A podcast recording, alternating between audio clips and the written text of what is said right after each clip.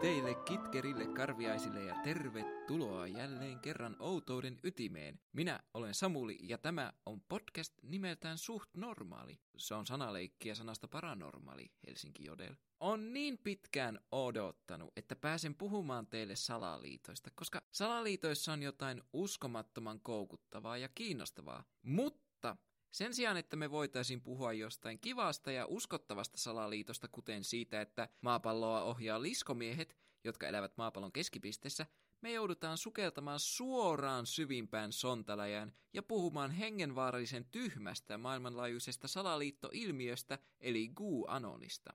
Tämä ilmiö on sellainen, josta tiesin joskus joutuvani puhumaan, mutta en ikinä ajatellut puhuvani siitä näinkin varhaisessa vaiheessa podcastin elämää. Mutta koska viime aikoina on uutisoitu useampaan otteeseen siitä, että tämä ilmiö on rantautunut Suomeen ja saanut jopa kannatusta, on erittäin tärkeää, että me puhutaan siitä jo nyt.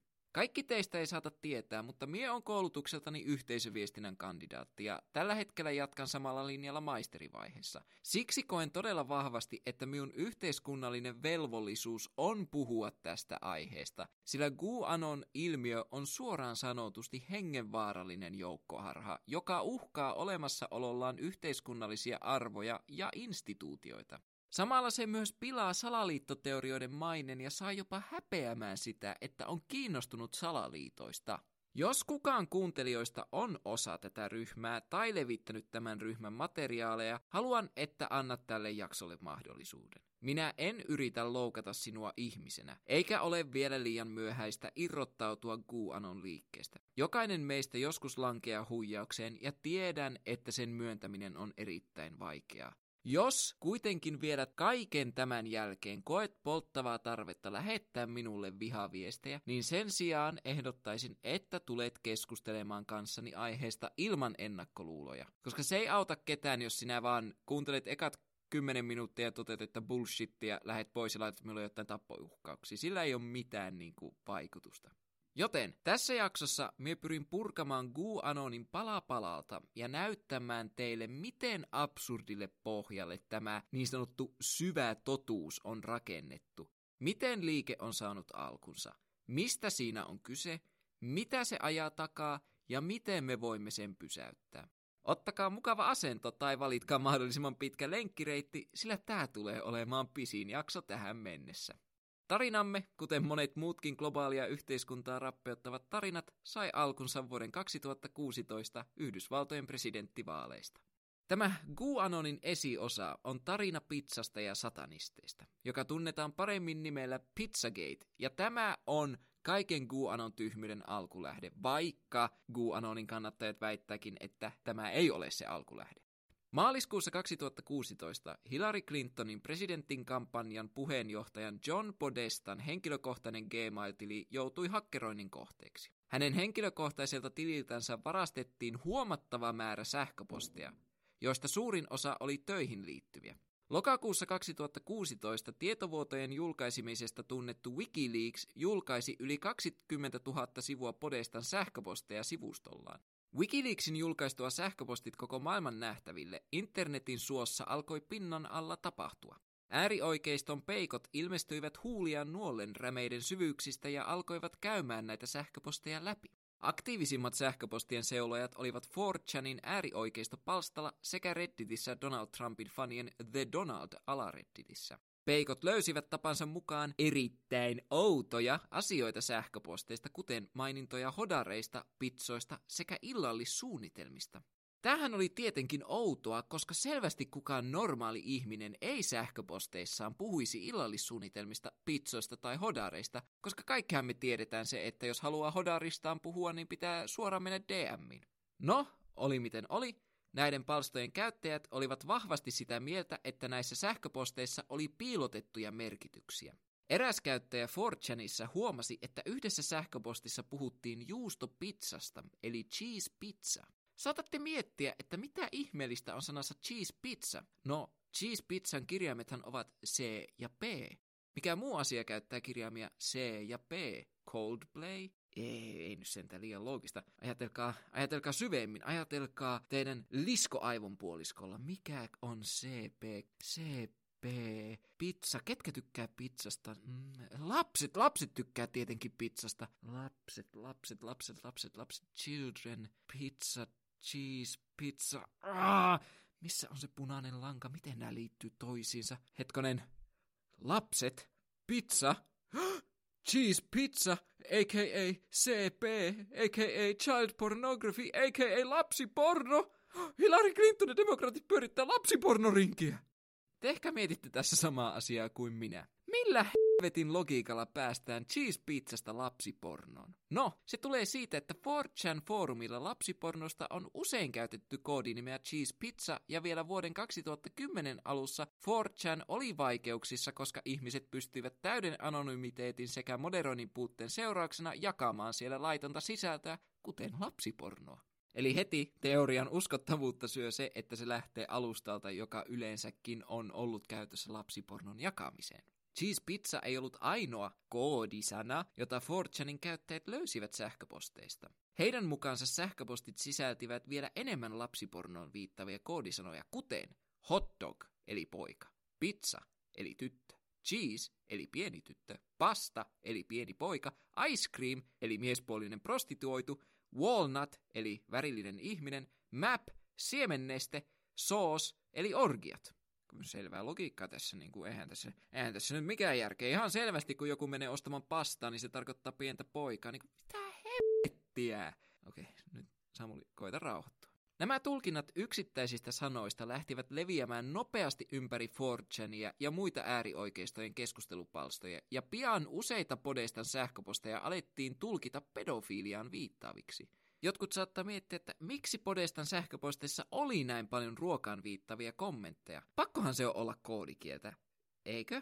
No ei, ei se ole koodikieltä. Yksinkertainen vastaus ruoka-aiheen yleisyyteen sähköposteissa oli se, että John Podesta, hänen veljensä Tony ja heidän äitinsä Mary olivat erittäin tunnettuja Washingtonin poliittisissa piireissä heidän kulinaarisista taidoistaan, koska he taitavat olla italialaista sukua ja kaikki kehuvat heidän italialaista ruokaa, että uskoisin, että Podestan perhe on tehnyt aika muikea spagettia. Poliitiko-sivuston mukaan iso osa Podestan henkilökohtaisista sähköposteista tulee ruokakauppaketju Safewayltä. Eli täällä on niinku tulkittu ruokakaupankin sähköposteja merkkinä siitä, että ollaan pyörittämässä jotain pedofiiliarinkiä. Eli todella kaukaa haettua teoriaa. Mutta koska mikään ei voi yksinkertaisesti olla yksinkertaista ja todellista, 4chanin peikkoveikot alkoivat rakentamaan pedofiiliteoriaa suuremmaksi. Tässä vaiheessa tarinaa kuvioihin astuu washingtonilainen pizzeria nimeltään Comet Ping Pong, ravintola, jonka nimellä on yhtä paljon tekemistä pizzan kanssa kuin ananaksella. Eli todella paljon, koska ananas kuuluu pizzaan. Muutamissa sähköposteissa tämä kyseinen ravintola mainitaan nimeltä, muun muassa varankerutapahtumien järjestämispaikkana. Pizzerian omistajalla James Alefantisilla on yhteyksiä merkittävin demokraattipuolueen edustajiin, joten luonnollisesti hänetkin vedettiin osaksi tätä salaliittoteoriaa. Tässä vaiheessa tarinaa kuvioihin astuu myös olettamus siitä, että lapsipornon lisäksi Hillary Clinton ja muut demokraatit ovat salaa satanisteja, koska Comet Ping Pongin kyltissä on kuita ja tähtiä, jotka ovat tunnetusti saatanan symboleita. Minusta henkilökohtaisesti nuo kyltissä olevat kuut ja tähdet muistuttaa enemmänkin Turkin lippua, mutta anyway. Nyt peikkoveikot olivat varmoja siitä, että he olivat löytäneet demokraattien salaisen satanistipedofilia ringin. Jopa presidentti Obama liitettiin osaksi tätä pedofilia rinkiä, koska on olemassa kuva, jossa Obama pelaa pingistä valkoisessa talossa. Voi tää on tyhmää. Tässä vaiheessa homma alkoi lähteä täydellisesti lapasesta ja ihmiset alkoivat levittämään kontekstissa irrotettuja kuvia pizzeriasta todisteena siitä, että siellä oli muun muassa salainen tappohuone ja kilometrikaupalla tunneleita, joissa lapsia säilytettiin. Pizzagate saavutti räjähdyspisteensä joulukuun neljäntenä päivänä 2016, kun 28-vuotias Edgar Madison Welch saapui ravintolaan raskaasti aseistautuneena ja ampui kolme laukausta ravintolan seinään. Welch oli lukenut salaliittoteoriasta ja oli päättänyt, että hän tulee olemaan tarinan sankari ja pelastaisi lapset pahojen satanistien kynsistä. Kaikkien onneksi kukaan ei vahingoittunut tilanteessa ja poliisi sai pidätettyä Welchin. Welch myöhemmin sanoi, että hän katui sitä, miten oli toiminut tilanteessa, mutta hän ei suostunut hyväksymään, etteikö teoria olisi totta. Eli hän yhä oli sitä mieltä, että lapsia pidetään siellä pizzerian kellarissa. Peikkoveikot tietenkin innostuivat tästäkin, ja sen sijaan, että he olisivat ottaneet vastuuta siitä, että olivat melkein aiheuttaneet kuolettavan välikohtauksen, he alkoivat uskoa, että satanistit olivat tienneet heidän olevan heidän jäljillään ja lavastaneet Welchin, jotta peikkoveikot lopettaisivat tutkintansa. Eli peikkoveikot käytännössä ajatteli, että Welch oli tehnyt töitä satanisti-pedofiilille ja että hän ei oikeasti ollut ikinä ollut osa tätä Pizzagate-joukkoa. Welchin tapauksen jälkeen Pizzagate-huuma rauhoittui ja hetken näytti siltä, että kaikki olisi päättynyt. Äärioikeisto pesi käteensä tapauksesta ja peikkoveikot upposivat takaisin rämeidensä syvyyksiin kirjoittelemaan yleisiä törkyviestejä ympäri internettiä. By the way, näitä varmaan minullekin tulee tämän jakson jälkeen, koska peikkoveikot ei oikein kestä kritiikkiä.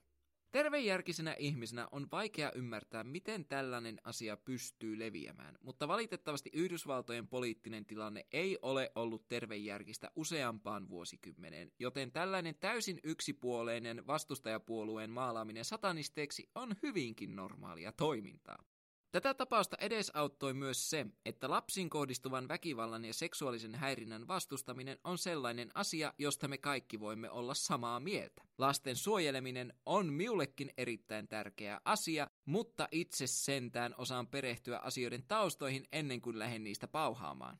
Käytännössä Pizzagateissa oli kyse erittäin suuresta yksipuolisesta salaliittoteoriasta, jolla yritettiin kaikin keinoin maalata Donald Trumpia vastustavat henkilöt pahoiksi. Ja niin kuin aiemmin sanoin, joidenkin GUANON kannattajien mukaan Pizzagate ei millään tavalla liity GUANONiin. Mutta tähän minä sanon, että tystnyy ja kuunnelkaa, kun vanha kunnon Samuli kertoo teille vähän GUANONin alusta ja ehkä bongaatte muutamia suuria yhtäläisyyksiä.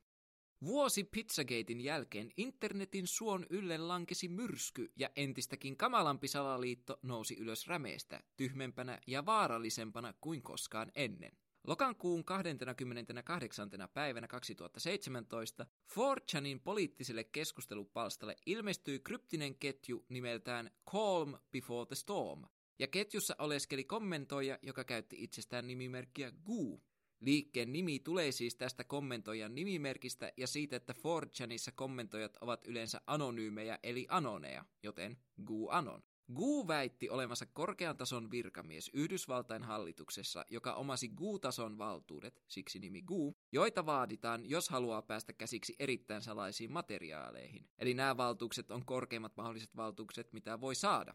Gu väitti, että hänelle oli annettu tehtäväksi jakaa leivänmuruiksi kutsuttuja tiedustelutietoja 4chaniin tarkoituksenaan informoida kansaa presidentti Trumpin suuresta salaisesta mestarisuunnitelmasta kaataa niin sanottu syvä valtio eli Deep State. Wow, wow, wow, wow, wow, wow, siis mitä? Deep State? Mistä tollanen nyt ilmestyi? Deep State on vanha käsite. Ennen vanhaan sillä tarkoitettiin yksittäisissä virastoissa toimivien yksilöiden mahdollisuutta käyttää omaa valtaansa tiettyjen päätösten läpiajamiseksi. Nykyään Deep Stateissa eli syvävaltiossa on kyse vahvasta uskomuksesta siihen, että Yhdysvaltojen hallituksen sisällä on salainen varjohallitus, joka oikeasti pyörittää valtiota. Yhdysvalloissa termi on otettu kunnolla käyttöön presidentti Trumpin hallinnon aikana eräänlaisena aseena, jolla pyritään herättämään epäuskoa Trumpin hallintoa kriittisiä ihmisiä kohtaan. Eli käytännössä kun Trump tekee jotain tyhmää ja ihmiset oikeutetusti kritisoivat häntä, kyseessä onkin vaan syvä hallituksen yritys kaataa Trump. Gu kirjoitteli 4 kaikenlaista sekopäistä, ja suurin osa teksteistä on täysin turhaa palturia, kuten satunnaisia sitaatteja Liisa Ihmemaasta ja Raamatusta ja satunnaisia kirjan yhdistelmiä. Hän muun muassa puhui paljon tulevasta suuresta heräämisestä ja valaistumisesta, joka tulisi paljastamaan, ketkä todellisuudessa tätä maailmaa hallitsevat. Tämä valaistumisen retoriikka kannattaa pitää mielessä, koska palaamme siihen myöhemmin. Ja koska en todellakaan halua kenellekään sitä tuskaa, että menette lukemaan näitä Guun sepustuksia, olen tiivistänyt teille hänen viestien ydinidean. Ja se kuuluu näin. Maailmaa pyörittää salainen joukko globaalisti, demokraatti, satanisti, pedofiileja, jotka yrittävät tehdä kaikkensa estääkseen paljastumisensa, ja ainoa henkilö, joka heidät voi paljastaa, on Donald Trump. Haistatteko tuon? Haisee aivan pizzasalaliitolta. Kyllä, sama satanismi, pedofilia ja lasten syömisaspekti on nähtävissä myös GUAnonissa. Salaliitot luonnollisesti imevät toisia salaliittoja sisäänsä, ja tämä on myös nähtävissä QAnonin tapauksessa. Saatatte myös huomata, että tähän satanistijoukkoon kuuluu demokraatit, eli NS Trumpin vihollispuolue, mutta ei republikaanit. No tämä johtuu siitä, että tässä tietenkin yritetään maalata yksinkertainen me versus te asetelma, jossa toinen puoli, eli tässä tapauksessa demokraatit ja vapaamieliset liberaalit ovat selvästi saatanasta ja heidät tulisi päihittää millä hinnalla hyvänsä. Tämä on taas yksi esimerkki siitä, miksi tätä teoriaa ei pitäisi ottaa vakavasti, mutta jatketaan silti eteenpäin. Guun tapa kommunikoida on erittäin avointa ja monitulkintaista, joten monet liikkeen kannattajat uskovat kyseessä olevan koodikieltä, vaikka koodikieleen paneutuneet asiantuntijat ovat osoittaneet useita kertoja, että Guun kirjoitustyylissä ei ole mitään koodikielen viittaavaa. Siinä on selviä piirteitä henkilöstä, joka on tottunut käyttämään QWERTY-näppäimistöä ja kirjoittaa satunnaisesti vasemmalla ja oikealla kädellään, mutta satunnaisesti, ei millään tarkoituksella.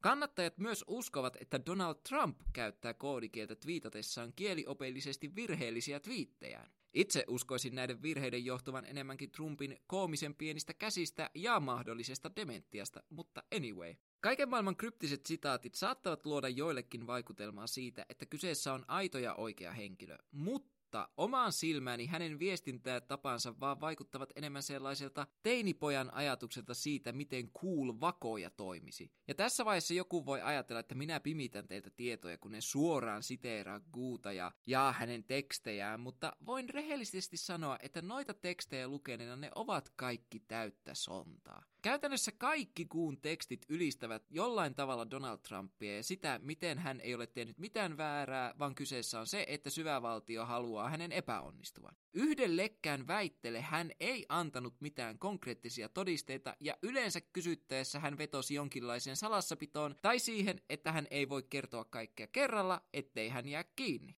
Voisi kuvitella, että tässä vaiheessa ihmiset olisi tajunneet, että kyseessä on jonkun yritys trollata, mutta koska kyseessä on internet ja vielä Trumpin myönteinen päivitys, niin totta kai se on totta. Kuun uskottavuutta lainausmerkeissä auttoi muun muassa se, että hän sanoi Trumpin twiittavan sanan pieni, eli small, pienyritysten päivänä small business daynä, ja julkaisi sumuisen kuvan satunnaisista saarista samoihin aikoihin, kun Trump oli lentomatkalla Aasiaan.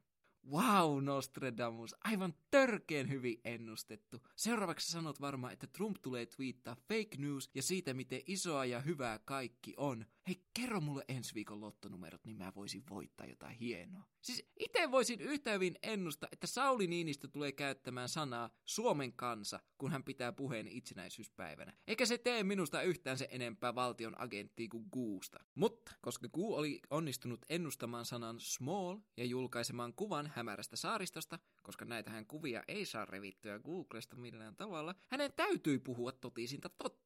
Ei sillä väliä, vaikka muut veikkaukset eivät millään tavalla käyneet toteen ja että nämäkin totuudet ovat todella kaukaa haettuja, koska hän on niin mystinen, niin hänen täytyy puhua totta, koska eihän kukaan internetissä valehtelisi ainakaan anonyyminä. Tässä voimme nähdä klassisen viestintäkeinon. Heitetään vaan mahdollisimman paljon ideoita ilmoille ja katsotaan mikä tarttuu. Vaikka vain yksi veikkaus näistä sadoista osuisi oikeaan, pystyisi Guu kuitenkin vetoamaan siihen, että kato, mä olin oikeassa. Eli sillä ei oikeasti ole väliä, miten paljon hän on väärässä, kun yksikin ennuste antaa jo näille kannattajille sellaisen vaikutelman, että tämä puhuu totta, joten kaikki muut on väärässä. Mutta koska mä oon selvästi liberaali kakkiainen, niin seuraavaksi muutamia Guun ennustuksia ja väittämiä, jotka eivät käyneet toteen. Guun mukaan presidentti Trumpin Venäjäkytkösten tutkinnassa, jota erityissyyttäjä Robert Mueller johti vuodesta 2017 vuoteen 2019, ei koskaan ollut kyse Trumpin Venäjäkytkösten tutkimisesta, vaan Obaman ja Hillary Clintonin Venäjäkytkösten tutkimisesta, koska Obama ja Hillary ovat kaikki nämä vuodet olleet salaa Vladimir Putinin korruptoimia. Hetkinen, mitä? Miten? Miksi? Miten? Missä? No katsos, kun Trump on Nero, ja hän on alusta asti vain esittänyt rakastavansa Putinia ja teeskennellyt, että hänellä on kytköksiä Venäjään. Hän tiesi, että tällä tavalla hän joutuisi itse rikostutkinnan kohteeksi, jolloin hän voisi tiputtaa tutkijalle totuuspommin ja kääntää tutkijan puolelleen ja yhdessä he paljastaisivat sen, että Obama ja Hillary ovat lapsen tappaja satanisteja. No mutta, jos Trumpilla olisi noin varmoja todisteita, niin miksei vaan voi ottaa suoraan yhteyttä virkavaltaan? Ai niin, koska syvävaltio olisi estänyt sen, niin joo, totta kai, miten voinkaan olla näin tyhmä ja käyttää tässä tervettä logiikkaa. Samalla logiikalla mä voisin ampua itteni jalkaa ihan vain sen takia, että pääsisin sairaalaan poistattamaan umpilisäkkeen. Hemmetin hienoa työtä, koska eihän tätä voi todellakaan helpommalla tavalla tehdä. Sitä paitsi suurin todiste tätä vastaan on se, että jos Trump olisi joku salainen sankari tai agentti, niin hän olisi jo sadan prosentin varmuudella twiitannut siitä, koska sillä miehellä ei ole itse hillintää. Se saa pienemmänkin kehun, niin se on pakko twiitata, koska muuten se ego räjähtää. No, tämä Venäjä-tutkintahan loppujen lopuksi todisti, että Venäjän hallitus oli todellisuudessa käynyt disinformaatiokampanjaa Trumpin hyödyksi. Ja vaikka Mueller ei raportissaan suoraan sanonut, että Trump teki yhteistyötä Venäjän kanssa, hän hyvin vahvasti totesi, että se oli todisteiden valossa mahdollista. Gu myös ennusti, että vuoden 2017 marraskuussa tapahtuisi eräänlainen armeijan tukema puhdistus, jossa Trumpin vastaiset pedofiilidemarit pidätettäisiin, mutta tätä ei tietenkään tapahtunut. Tämä oli yhtä todellista kuin viime jaksossa puhuttu pellepuhdistus. Gu usein myös ennusti jonkin ison asian tapahtuvan tulevana viikkona, mutta näitä tulevia viikkoja on tullut ja mennyt ja mitään isoa ei ole tapahtunut. Ellei lasketa sitä, että mä ohitin Pipsapossun hetkeksi Spotifyssa, koska se on aika isoa, joten hei kiitti Guu siitä, että ennustit sen tapahtuman. Marraskuussa 2017 Goon postaukset lähtivät leviämään ympäri internettiä YouTubeen ja Reddittiin ja salaliitto sai tuulta purjeisiinsa. Samaisena marraskuuna Goo siirtyi pois 4chanista vedoten siihen, että viholliset olivat soluttautuneet sinne ja hän aloitti julkaisemisen 8chanissa. Jotkut teistä saattaa miettiä, että mikä on 8chan? Koska jos 4chan on jo sellainen todella todella rasistinen sekamelska, jonne ei kannata mennä, niin mitä on sitten 8chan? No, 8chan-sivusto syntyi vuonna 2013, kun eräs 4chanin käyttäjä koki sivuston muuttuneen liian autoritariseksi ja päätti perustaa oman sananvapautta ylistävän sivuston. 8chan on paikka, joka on niin saastainen, että useat verkkosivupalvelun tarjoajat ovat kieltäytyneet ylläpitämästä heidän verkkosivujaan. 8chan on paikka, joka tunnetaan yhteyksistään joukkoampumisiin, vihapuheisiin, rasismiin, pedofiliaan sekä terrorismiin. Vuoden 2019 Christchurchin moskeja-iskun tekijä jakoi linkkejä terroritekonsa Facebook live-videon 8chanissa ja 8chanin käyttäjät iloitsivat iskua ja jakoivat videota eteenpäin. Eli tällaisesta saastaisesta paikasta on kyse. 8chan on jo kertaalleen kuollut pois, mutta sen ruho nousi takaisin eloon uudella nimellä 8kun. Ja jos joku ei saa selvää, mitä sanon, niin kahdeksan chan ja kahdeksan kun. Sana eight on aika vaikea tälleen karjalaiselle kielelle. Ja tällaisessa paikassa globaalia satanistipedofiilia elittiä vastaan kamppaileva Gu toimii. Ajatelkaa nyt, minkälaisia loogisia loikkia pitää tehdä, että voi usko siihen, että Gu kamppailisi mitään pedofiliaa vastaan, jos se käyttää tukikohtanaan sivua, joka hostaa pedofiliaa. Miten kukaan Gu-anonin kannattaja voi oikeasti pokkana väittää, että tässä on kyse lasten suojelemisesta, kun järjestön johtohahmo itse majailee sivustolla, joka on tunnettu lapsipornosta ja väkivallasta?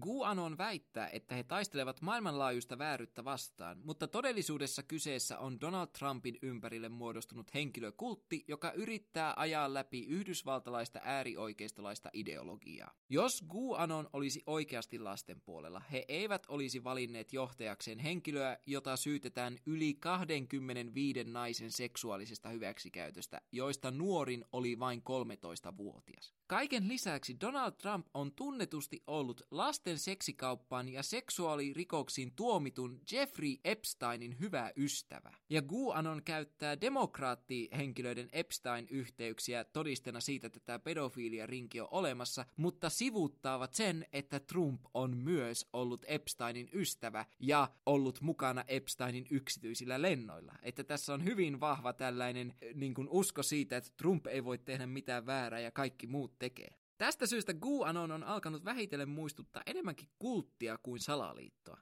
GuAnonin kannattajat käyttävät usein termiä where we go one, we go all. Minne yksi menee, sinne menemme kaikki. Ja se lyhennetään WWG1 WGAna. Lisäksi GUANONin jäsenet muistuttavat, että on tärkeää noudattaa GUun oppeja ja tehdä omat johtopäätökset, joka kuulostaa taas hyvin kulttimaiselta. Trump on tässä salaliitossa melkein kuin joku messian tyyppinen hahmo, joka tulee ja pelastaa meidät kaikki ja vie meidät totuuteen. Goon mukaan Trump on ainoa henkilö, joka on tarpeeksi vahva kukistamaan satanistieliitin, mutta samaan aikaan satanistieliitti on liian vahva kukistettavaksi. Että pienimuotoinen ristiriita tässä, että vihollinen on samaan aikaan heikko ja voittamaton. Taas kerran, ihan niin kuin Pipsa Spotifyssa, koska purhanan Pipsa ohitti minut taas. Eli tiivistetysti, GUANONin ideologia on alusta asti ollut ja aina tulee olemaan osa Donald Trumpin henkilökulttia. Ajan myötä QAnon on imenyt sisälleen lukuisia muita salaliittoteorioita, kuten rokotteen vastaisuuden, maapallon litteyden ja 5G-mielenhallintasäteet. QAnon on siis käytännössä salaliittoteorioiden pyttipannu, jolle vaan lätkästään kaikki mahdollinen ja loppusu- lopputulos saattaa ehkä olla jopa syötävää, mutta tässä tapauksessa se on aika lailla sontaa. No, miksi tämä leviää? Vaikka olisikin hyvin helppo kuvitella, että tällaiseen salaliittoon lankeaa vain ihmiset, jotka ovat jollain tavalla mieleltään järkkyneitä, ei asiat kuitenkaan ole aina näin yksinkertaisia. GUANONin keskeisenä ideana on oman tutkimuksen tekeminen. Tällä pyritään luomaan epäluottamusta journalismia, tiedettä sekä yleistä tutkimusta kohtaan. Kun ihminen alkaa syventyä salaliittoihin ja etsimään niihin liittyvää tietoa, on hyvin helppoa alkaa näkemään salaliittoja joka puolella. Käytännössä tämä tarkoittaa sitä, että kun päätät olevasi sitä mieltä, että asia X on totta, sinun on helpompi löytää informaatiota, joka vahvistaa asia Xn todeksi. Googlen ja sosiaalisen median alustojen algoritmit myös tukevat tätä itseään ruokkivaa kierrettä. Algoritmi katsoo, että tykkäät esimerkiksi rokotteen vastaisesta sisällöstä, joten se rupeaa sinulle näyttämään enemmän sellaista sisältöä, koska se tietää, että se uppoaa sinuun. Samalla se tuo sinun tietoisuuteen rokotteen vastaisuuteen liittyviä sisältöjä, kuten esimerkiksi sitä, että maapallo on litteä. Itsekin tätä aihetta tutkiessani huomasin hyvin nopeasti päätyneeni hyvin epäilyttävän näköisille sivuille, joissa teksti vaikutti alkuun hyvin tutkitulta, mutta muuntautui vähitellen erittäin vahvasti Trump-myönteiseksi huuhaaksi satanisti pedofiileista. Eli tämä vaikuttaminen voi myös olla todella hienovarasta, että sinä et edes huomaa sitä, kun se tieto muuttuukin sellaiseksi, joka myötäilee GUANONin ideologiaa. GUANON väittää ydinideansa olevan lastensuojelu, ja on hyvin helppoa nähdä, miksi ihmiset rupeavat tätä liikettä kannattamaan. Kaikkihan me haluamme suojella lapsia, ja GUANON onkin erittäin taitavasti julkaissut sosiaalisessa mediassa sisältöä, joka vaikuttaa lastensuojeluun liittyvältä materiaalilta, mutta onkin todellisuudessa GUANON liikkeen propagandaa. Näistä propagandakuvista löytyy suomenkielisiä esimerkkejä Johannes Kosken blogissa GUANON ilmiö Suomessa. Vaarallinen joukkoharha leviää nopeasti sosiaalisessa mediassa. Tähän blogiin on linkki jakson tiedoissa ja suosittelen, että käytte sen lukemassa, sillä tulen siteeraamaan sitä vielä myöhemminkin. Mutta tässä lastensuojeluaspektissa on taas pakko kyseenalaista Guun uskojien suuri usko ja luottamus Trumpia kohtaan. Trumpin hallinto on erottanut lapsia vanhemmistaan Meksikon rajalla ja pitänyt näitä lapsia keskitysleireissä. Trumpin hallinto on myös pakkosterilisoinut Meksikon rajaa ylittäviä naisia. Tämä mies ei välitä pätkääkään muista ja vähiten hän välittää lapsista. Ja on turha vedota siihen, että tämä kaikki on vaan fake news, koska näistä keskitysleireistä on kuva ja silminnäkiä todisteita. Ja mä suosittelen, että käytte niitä katsomassa, jos pikkasenkin epäilette tätä todeksi. Koska siellä pidetään lapsia häkissä. Ja Gu Anon kannattaa henkilöä, joka on nämä lapset häkkeihin laittanut. Että miettikääpä sitä. Lastensuojelun siiven alla leviämisen lisäksi QAnonia edesauttaa se, että ihmisillä on jo kauan aikaa ollut taipumusta pelätä niin sanottua tuntematonta ja varjoissa vaanivaa pahaa. Tämä liike on käytännössä aseistanut tämän pelon ja sen avulla löön, lyönyt tiensä jopa järkevien ihmisten tietoisuuteen ja juurtunut sinne. Guanonin ideologia levitetään myös isänmaallisena propagandana sekä hengellisenä valaistumisena. Käytännössä ideologia kykenee mukauttamaan muotoaan kohteena olevan henkilön ideologiaan sopivaksi. Jopa niinkin yksinkertaiset asiat kuten meemit ovat keino levittää Guanonin ideologiaa. Kun tarpeeksi pienessä määrin tuodaan meemien avulla esiin totuutta vitsin muodossa, meemiin uppoutuvat alkavat vähitellen uskoa tähän totuuteen. Tämä on tämä yksi tapa, millä esimerkiksi holokaustin kieltäminen on lisääntynyt, koska siitä on tullut niin iso vitsi siitä, että lol, holokaustia ei tapahtunut, että ihmiset oikeasti alkaa uskoa siihen sanomaan, vaikka se tapahtui, ja siitäkin kannattaa käydä katsoa ne kuvat, koska ne on oikeasti aika sydäntä särkeviä.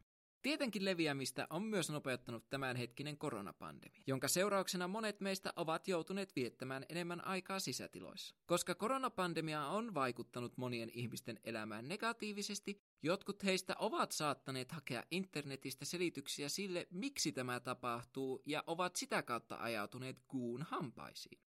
Guanon tuo myös turvan ja tuen tunnetta monille ihmisille, jotka kokevat olonsa yhteiskunnan hylkäämiksi. Tämä liike tuo ihmisille tarkoituksen tuntua ja saa heidät ajattelemaan, että he ovat osa jotain suurempaa suunnitelmaa ja tärkeitä, koska he tietävät niin sanotun oikean totuuden. Kun henkilö ajautuu Guanoniin ja alkaa levittää sen sanomaa, hän voi tulla oman lähipiirinsä hylkäämäksi, joka taas ajaa hänet vielä syvemmälle salaliittoon ja toimii hänen mielessään todisteena siitä, että Gu on oikeassa. Eli käytännössä Guano toimii aivan samalla tavalla kuin kultti. Potentiaalisille jäsenille tarjotaan turvaa, tukea ja rakkautta. Ja samoin kuin kultissa, kun sinä lähdet tai vaikka jäät kiinni jostain kultin ideologian toteuttamisesta, sinut heitetään bussin alle ja eletään aivan kun sinua ei olisi koskaan ollut olemassakaan. Otetaan esimerkiksi Welch, joka meni aseistautuneena Comet Ping-pongiin. Vaikka hän vannoi uskovansa Pizzageittiin, Muut teoria kannattavat päättivät muuttaa Welchin syvävaltion agentiksi mielessään, ja sama tulee käymään kenelle tahansa. Yksilöllä on merkitystä kultissa vain niin pitkään, kun hänestä on hyötyä. Joku voi ajatella, että no ei ne tekisi tälleen minulle. Ne tekee täsmälleen saman sinulle heti silloin, kun sinusta ei ole enää hyötyä. Entä miten QAnon on rantautunut Suomeen? Tätä kysymystä olen itsekin pohtinut jo lokakuun puolivälistä alkaen, koska tuntuu jotenkin mahdottomalta, että näin ilmiselvästi yhdysvaltalaiseen politiikkaan ja henkilökulttiin pohjautuva ilmiö saisi mitään jalansijaa Suomessa, koska olemmehan me ties miten monella eri mittarilla korkeasti koulutettua kansaa, kiitos meidän toimivan ja kattavan peruskoulusysteemin. Mutta, kuten aiemmin sanoin, ihmisen ei tarvitse olla vähän koulutettu tai mieleltään heikko, jotta hän voi langeta salaliittoihin. Helsingin Sanomat julkaisi tästä aiheesta aivan törkeän hyvän artikkelin toinen marraskuuta 2020, joka kiteyttää hyvin Suomessa leviämisen syitä. Harmillisesti tämä artikkeli on maksumuurin takana, mutta mä linkkaan siihenkin, että te joilla on Hesari-tilaus voitte lukea sen. Artikkelissa oikeistopopulististen liikkeiden ja verkkokäyttäytymistä ja salaliittoteorioita tutkineen Helsingin yliopiston tutkijatohtori Niko Pyrhösen mukaan QAnonin leviämistä Suomessa edesauttoi koronapandemia. Siteraan tässä nyt suoraan Helsingin Sanomia. Pyrhösen mukaan pandemian aikana erilliset toimijat, kuten pienten Facebook-ryhmien ylläpitäjät ja poliittiset vaikuttajat, hakivat opportunisesti seuraajia QAnonin ajatusten avulla, mikä edisti leviämistä. Eli, eli taas tätä on levitetty hyvin itsekkäistä syistä, eikä sellaisista syistä, että pelastetaan yhteiskuntaa. Kuten aiemmin mainitsin, Guanon ilmiö osaa muuttaa muotoaan riippuen siitä, keneen viestiä kohdistetaan. Esimerkiksi Facebookissa toimivassa Children Are Sacred-ryhmässä levitetään QAnonin propagandaa lapsista huolissaan olevalle yleisölle, joista kukaan ei välttämättä edes tiedä, että heille syötetään propagandaa. Yksi keino, miten tämä konkreettisesti tapahtuu, on se, että päivityksissä ihmetellään sitä, miten Facebookissa voidaan kieltää ryhmiä, mutta pedofiileja ei saada kiinni. Käytännössä tällä pyritään synnyttämään epäilystä ja raivoa sosiaalisen median yhtiöitä ja yhteiskunnan instituutioita kohtaan ja sitä kautta saada ihmiset kiinnostumaan syvemmästä salaliitossa. Todellisuudessahan Facebook-ryhmien kieltäminen ei millään tavalla liity pedofiilien nappaamiseen, koska ne ovat kaksi täysin erillistä asiaa. Toinen on poliisien toimintaa ja toinen on haitallisen sisällön kitkemistä sosiaalisen median julkaisijan tahosta. Facebook on ennenkin kitkenyt sivultaan materiaalia, joka vaikuttaisi viittaavan lasten hyväksikäyttöön tai väkivaltaan, mutta tätä faktaa ei tietenkään mainita siellä, koska se menisi sitä olemassa olevaa narratiivia vastaan. Jos oikeasti haluaa auttaa lastensuojelua, niin sitä voi tehdä tukemalla järjestöjä, kuten Mannerheimin lastensuojeluliittoa. Ja silloin voi myös tuntea olonsa mukavaksi, kun tukee täysin kotimaista organisaatiota, joka vielä kantaa suuren suomalaisen isänmaallisen ikonin Mannerheimin nimeä. Eli sitten jos pelkät sitä, että sinun rahasi menee globaalisteille, niin ne ei mene, kun ne menee ihan kotiin Suomeen. Facebookin lisäksi GuAnon on alkanut levitä Suomessa joogapiireissä. Kyllä, kuulitte oikein. Joogapiireissä. GuAnon on onnistunut hivuttautumaan joogapiireihin korostamalla henkistä heräämistä ja valtavirran terveydenhuollon vääryyttä. Eli käytännössä, jos joku joogi on jo alkujaan ollut esim. lääketeollisuuden tai rokotteiden vastainen, hän helpommin rupeaa uskomaan Guun sanaa. Näissä piireissä GuAnonin sanaa levitetään muun muassa koronasalaliittoina ja väitteenä siitä, että maskeilla ja potentiaalisilla rokotteilla pyritään rajoittamaan meidän jokaisen henkilökohtaisia vapauksia. Tässä vaikuttaa myös vahvasti se, miten koronapandemian aiheuttamat rajoitteet ovat vieneet joogelta tuloja ja mahdollisesti kokonaan työt alta. Joten on olemassa patoutunutta vihaa ja raivoa ja vääryyden tuntoa, jota GuAnon pystyy käyttämään hyväkseen. Mutta jos me ajatellaan asia hetki loogisesti, niin mikä valtio oikeasti ampuisi itteensä tahallaan jalkaan levittämällä potentiaalisesti hengenvaarallista tautia omien rajojensa sisällä ja ajaisi oman maan yritykset tarkoituksella konkurssiin? Tästähän ei hyötyisi kukaan, koska verotulot pienenisivät huomattavasti ja koko yhteiskunta alkaisi rappeutua, koska ei ole rahaa. Lisäksi, ja tuntuu todella tyhmältä sanoakin tämä, rokotteet ovat elintärkeitä meidän selviytymisemme kannalta. Jos meillä ei olisi rokotteita tai jatkuvasti kehittyvää lääketiedettä, niin meidän keskivirto eliniän odotteemme olisi yhä huomattavasti alle 50 vuoden, kuten se oli 1900-luvun alussa. Ja mä voisin kuvitella, että kukaan meistä ei haluaisi saada tuberkuloosia, poliota tai tuhkarokkoa itsellensä, koska ne ei ole hauskoja asioita ja niitä on pidetty poissa rokotteiden avulla. Ja se on aika hälyttävää, että tämä rokotteiden vastaisuus on lisännyt just näitä esimerkiksi tuberkuloosi-ilmestymistä, kun on silleen, että hei, tuberkuloosista vasta päästiin eroon kokonaan, mutta ei, kun tuberkuloosi tekee comebackin, koska ihmiset on menettänyt järkensä. Näihin joogapiirien QAnon meininkeihin voitte tutustua paremmin yhteiskuntatieteilijä ja joogaopettaja Mia Jokinivan kotisivuilla. Hän on nimittäin kasannut sivuilleen vetoomuksen, jossa joogapiirit irrottaisivat itsensä QAnon liikkeestä. Ja haluan nostaa esiin yhden Mia Jokinivan sivulla näkyvän kuvakaappauksen, taitaa olla Instagram-päivityksen sisällöstä, jotta pystyisin paremmin teille kertomaan, millaista tekstiä nämä päivitykset voivat sisältää. Ja kuten tiedetään ja on todistettavissa, tällä COVID-19-pandemialla on vahvoja keskeisiä hahmoja, erityisesti Bill Gates, joka on tahoillaan saanut WHOn ja monet tähän pandemiaan liittyvät muut tahot noudattamaan omaa tahtoaan. Miksi WHO on siirtynyt puolustusasemiin? Siksi, että kansainvälinen juristiryhmä kansainvälisen lääkäri- ja tiedemiesryhmän kanssa on parhaillaan rakentamassa joukkokannetta WHOta vastaan ja rakentamassa kanteita ihmisyyttä vastaan tehdyistä rikoksista. Näiden juttujen keskeisenä syytettynä on myös Bill Gates. Näissä kuvakaappauksissa on nähtävissä selkeä kaava, jossa vedotaan siihen, että vallanpitäjät ja globaalit organisaatiot ovat väärässä ja vain me tiedämme totuuden. Saatoitte huomata, että tuossa lukemassani tekstissä on jostain syystä Bill Gates nostettu keskeiseksi henkilöksi.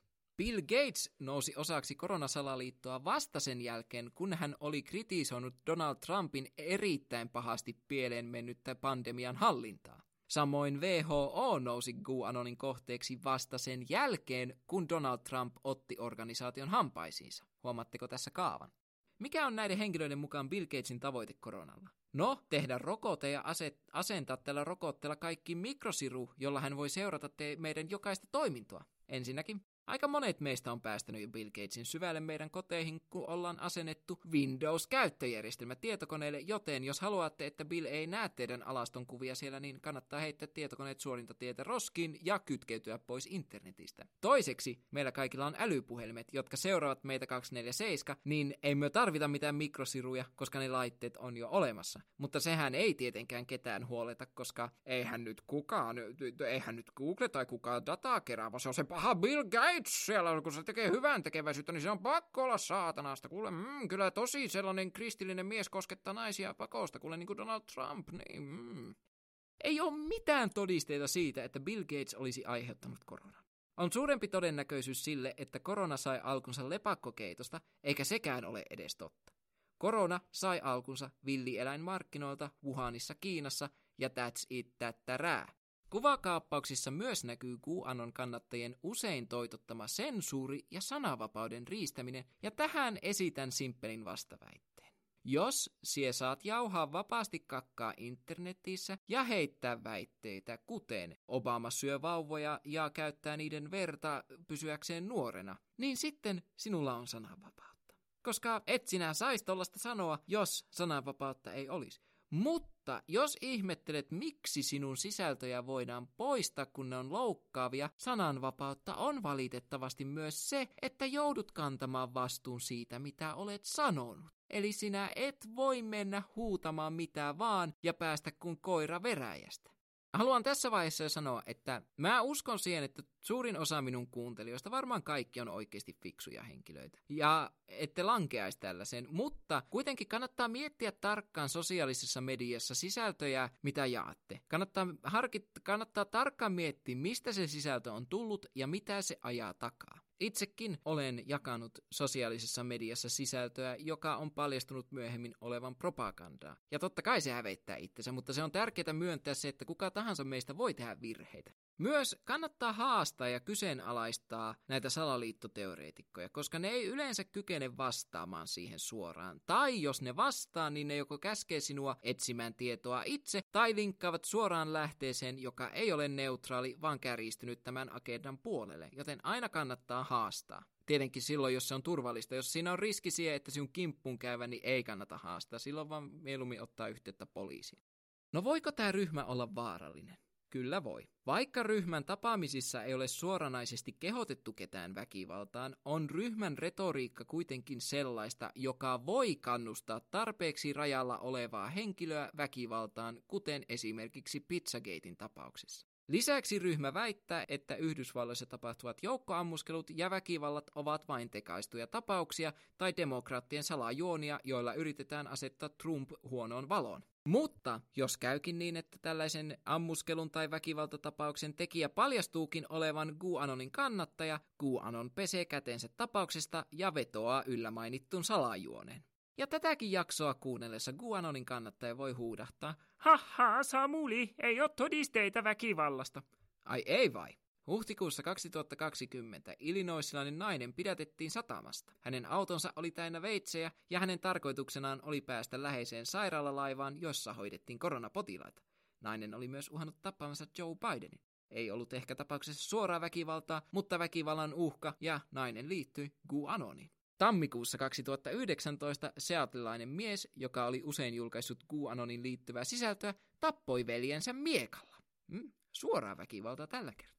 Kesäkuussa 2018 nevadalainen mies tukki Hooverin padon läheisen tien panssaroidulla autolla. Hän vaati, että valtio julkaisisi salaisia dokumentteja ja myöhemmin pakeni poliiseja paikalta. Miehen autosta löydettiin useita tuliaseita. Taas mahdollisuus väkivaltaan. Tämä kyseinen mies kirjoitti vankilassa kirjeitä Trumpille ja muille poliitikoille ja jatkoi QAnonin sanan sepittämistä. Eli vaikka miten yrittää, niin ryhmä ei voi pestä käsiään väkivallasta tai väkivallan uhasta, ja on vain ajan kysymys ennen kuin joku tekee jotain, joka vahingoittaa oikeasti suuria määriä ihmisiä. Tästä syystä FBI on Yhdysvalloissa listannut ryhmän terrorismi uhkaksi, ja minun mielestä Suomessa pitäisi tehdä samoin. Väkivallan uhkan lisäksi ryhmän ajama etsi oma tietosi ja valtavirran median ja tieteen vastustaminen on erittäin suuri uhka meille kaikille. Haluan tässä vaiheessa to- todeta, että on erittäin terveellistä kyseenalaista aina välillä sitä, mitä lukee. Eikä mihinkään todellakaan kannattaa luottaa sokeasti. Aina on fiksua esimerkiksi tieteellisiä tekstejä lukiessa selvittää, onko teksti vertaisarvioitu ja selvittää, missä se on alun perin julkaistu. Samoin on fiksua uutisartikkeleita tai sosiaalisen median postauksia lukiessa pyrkiä selvittämään, mihin esitetty tieto pohjautuu. Tiivistetysti on siis erittäin fiksua olla mediakriittinen, terveessä määrin. Mutta sen sijaan, että GuAnon kannustaisi seuraajiaan laajamittaiseen lähdekritiikkiin ja analyysin, se oikeastaan kannustaa seuraajiaan vieläkin sokeampaan ja putkimaisempaan maailmankatsomukseen ja lähdekriittisyyteen. Käytännössä jos lähde on hiemankin GuAnonin ideologiaa vastainen, niin se on oltava väärässä. Ja tässä on taas nähtävissä selvä ristiriita siinä, että olevinaan kannustetaan tekemään omaa tutkimusta, mutta loppupeleissä kannustetaankin uskomaan sokeasti ryhmän ideologiaa tukevia tutkimuksia. Kun uppoaa tähän suohon ja alkaa uskomaan GuAnonin lähteisiin, on helppoa kuvitella, että kaikki heidän teoriansa ja väitteensä ovat totta, vaikka näin ei todellakaan ole. Jotta yhteiskunta pystyy toimimaan, me tarvitsemme luottamusta meidän tieteellisiin, akateemisiin sekä journalistisiin instituutioihin. Se on niin yksinkertaista. Ja on tärkeää muistaa, että luottamus ei tarkoita sokeaa uskoa.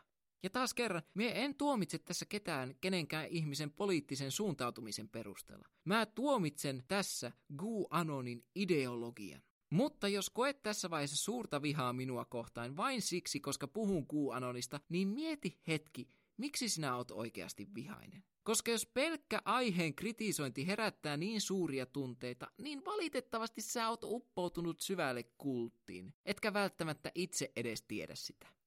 Viimeisenä käsittelemme sitä, miten voi auttaa GuAnonin kaninkoloon pudonnutta. Tässä siteeraan taas suoraan Johannes Kosken blogia, sillä hän on listannut sinne kuusi erittäin tärkeää toimintatapaa, jotka kannattaa ottaa käyttöön, jos tunnet jonkun, joka on osana GuAnonia. Nämä ohjeet on alun perin Steve Hans Hassanilta, ja näistä voi olla hyötyä, jos tuttavasi tai läheisesi on horjahtanut QAnon liikehdinnän syövereihin ja haluat auttaa häntä. Ensimmäinen. Olet tekemisissä hänen kanssaan. Ole kiinnostunut QAnonin kaninkoloon eksyneen asioista. Keskity yhteisiin kiinnostuksin kohteisiin ja jakamiin ne kokemuksiin. Yritä näin saada hänet muistamaan aika ennen QAnon liikettä. Pidä keskustelu lämminhenkisenä kasvattaaksesi välisenne luottamuksen takaisin. Ole aito. Toiseksi, älä tuomitse häntä.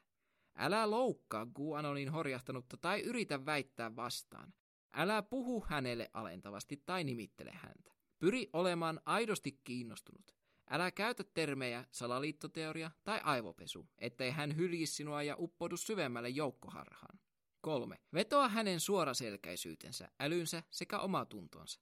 Saa hänet ymmärtämään, että jos jokin asia on totta, sen on kestettävä tarkastelu. Painota tutkimuksen arvoa. Hyvän tutkimuksen on sisällytettävä myös kritiikkiä GuAnon liikettä kohtaan sekä liikkeestä lähteneiden ajatuksia. 4. Ehdota vaihtoehtoisia tietolähteitä. Tarjoa GuAnonin seuraajalle luotettavia uutislähteitä. Käy hänen kanssaan läpi sosiaalipsykologian tutkimustuloksia mielen toiminnasta. Auta hänet ymmärtämään näiden kautta, miten GuAnon liike käyttää esim. puheita lapsikaupasta houkutteluun. 5. Perusta tukiryhmä luotetuista ihmisistä. Auttaessasi saatat olla yksin kokonaista kulttimaista yhteisöä vastaan. Puhu Gu-joukkoharhaan luisuneen ystäville ja läheisille. Kehota heitä rakentamaan yhteyttä takaisin häneen. Mitä enemmän hän pysyy poissa Guun verkkoyhteisöistä, sen parempi hänen palautumisensa. 6. Pidä huolta itsestäsi. Älä lähde kylmiltään pelastamaan kuun kaninkolon hävinnyttä ihmistä. Tulet itse tarvitsemaan paljon tukea ja oikeaa taustamateriaalia sekä jaksamiseen että psykologiseen suojautumiseen. Kerää ympärille ryhmä luotettavia ihmisiä. Ja itsekin huomasin tämän tätä aihetta tutkiessa, että tämä on oikeasti ollut henkisesti rankkaa lukea näitä. Todella henkisesti rankkaa. Ja niin helposti pystyisi lipsahtamaan sinne väärään tietoon, koska se on niin hemmetin hyvin piilotettua.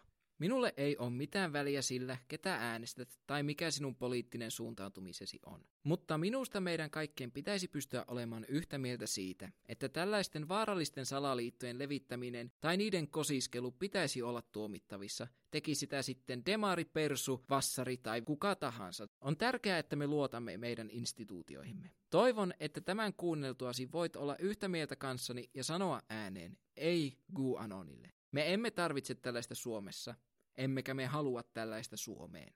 Alun perin nauhoitin tämän jakson vaalipäivänä, eli 3. marraskuuta, ja ajattelin, että pitää nauhoittaa sitten pieni ekstrapätkä tähän, kohan vaalien tulokset ovat selvillä. Tähän väliin on pakko todeta, että tämä vaaliviikko oli yhtä vuoristorataa, mutta tuntuu niin hyvältä vihdoinkin sanoa hei hei Donald Trump ja tervetuloa presidentti Joe Biden. Yes, yes, yes, yes, yes! Neljän vuoden tuskan jälkeen vihdoinkin on taas aikuinen tulossa ottamaan ohjat Yhdysvalloista. Harmi vaan, että Trump on jättänyt pahasti haisevat jarrujäljet globaalin politiikkaan, joiden putsaamiseen menee vielä useampi vuosi, mutta olemme sentään ottamassa askeleen oikeaan suuntaan vihdoinkin. Toki tässä on myös olemassa se riski vielä, että Trump jollain tavalla varastaa voiton itselleen ja sitten demokratia on virallisesti kuollut, mutta ei nyt huolehdita siitä vielä, koska tällä hetkellä kaikki näyttää hyvältä ja vihdoinkin järki palaa takaisin maailmaan. Mutta nyt tärkeimpään kysymykseen ja tämän koko ekstrapätkän ideaan. Miten tämä vaikuttaa Gu Anoniin? Kolmen vuoden ajan Gu oli toitottanut seuraajilleen suuresta suunnitelmasta ja siitä, miten loppujen lopuksi Trump tulee voittamaan ja kumoamaan pahan syvävaltion. Ennen vaaleja marraskuun ensimmäisenä päivänä Gu kirjoitti, oletteko valmiit lopettamaan sen, minkä aloitimme? Mikään ei voi pysäyttää tulevaa, ei ole vain iskulause. Oletteko valmiit ottamaan maamme takaisin? Kolmantena päivänä, eli vaalipäivänä, hän siterasi Abraham Lincolnia ja sanoi kryptisesti, yhdessä me voitamme. Ja sitten, kun vaalipäivä eteni ja Biden alkoi nousta, mitä mahtava Gu sanoi seuraavaksi?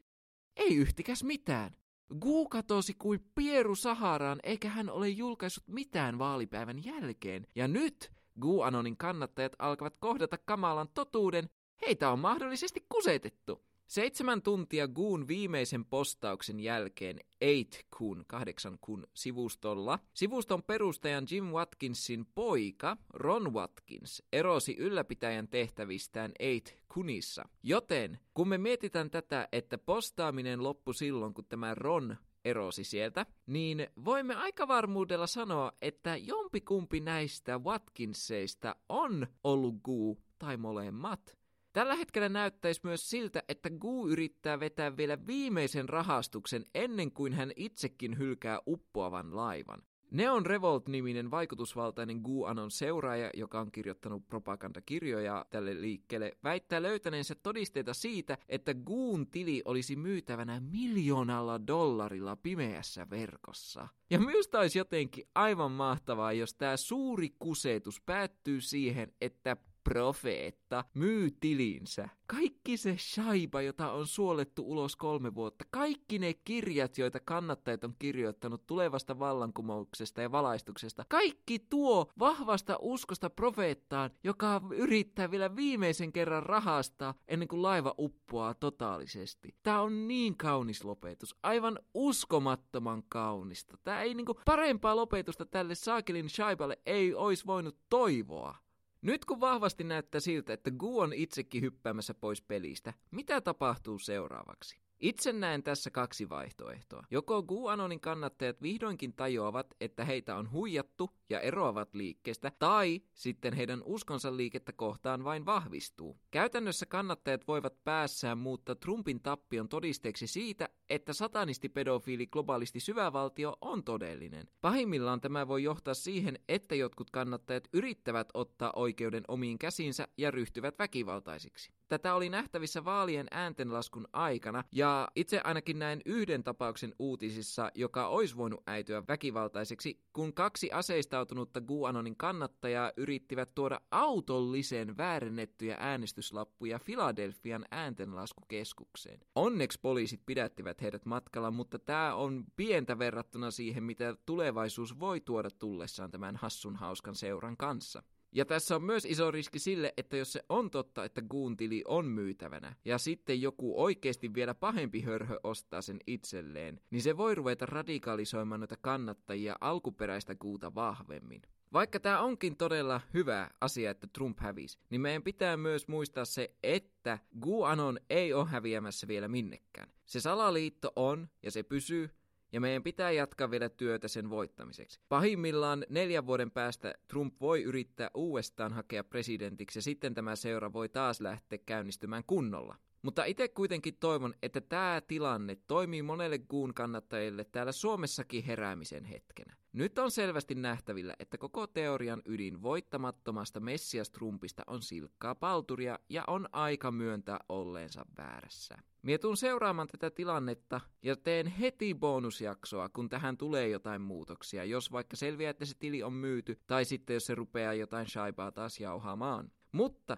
nyt voimme hetken verran hengähtää ja olla tyytyväisiä siitä, että kamppailu Guuta vastaan on aivan pikkiriikkisen helpompi ja voidaan yhdessä olla iloisia siitä, että vihdoinkin Nacho-keisarin aikakausi on ohi.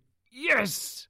Siinä olikin tämä ekstra pitkä salaliittojakso ja on kyllä suoraan sanotusti hyvä saada, saada tämä alta pois jo tässä vaiheessa, koska tämä oli todella todella raskas aihe, mutta mä pyrin siihen pistämään edes jotain keveää huumoria ja muuta, että sen kuunteleminen ei olisi yhtä masentavaa kuin sen tutkiminen. Seuraavan kerran voimmekin paneutua jo salaliittoihin, joille voimme vaan nauraa yhdessä. Mutta ensi jaksossa käsittelemme vihdoin ja viimein ensimmäistä kryptidia eli hirviötä, ja olen niin innoissani tästä, koska se tulee olemaan aika vertahyytävää.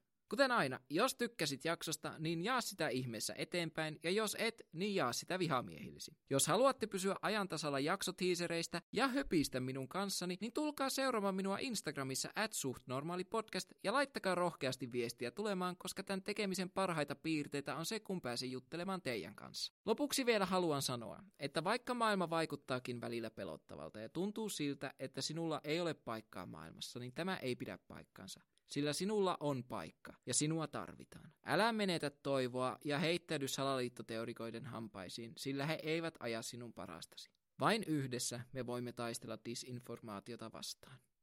Kiitos paljon kuuntelusta.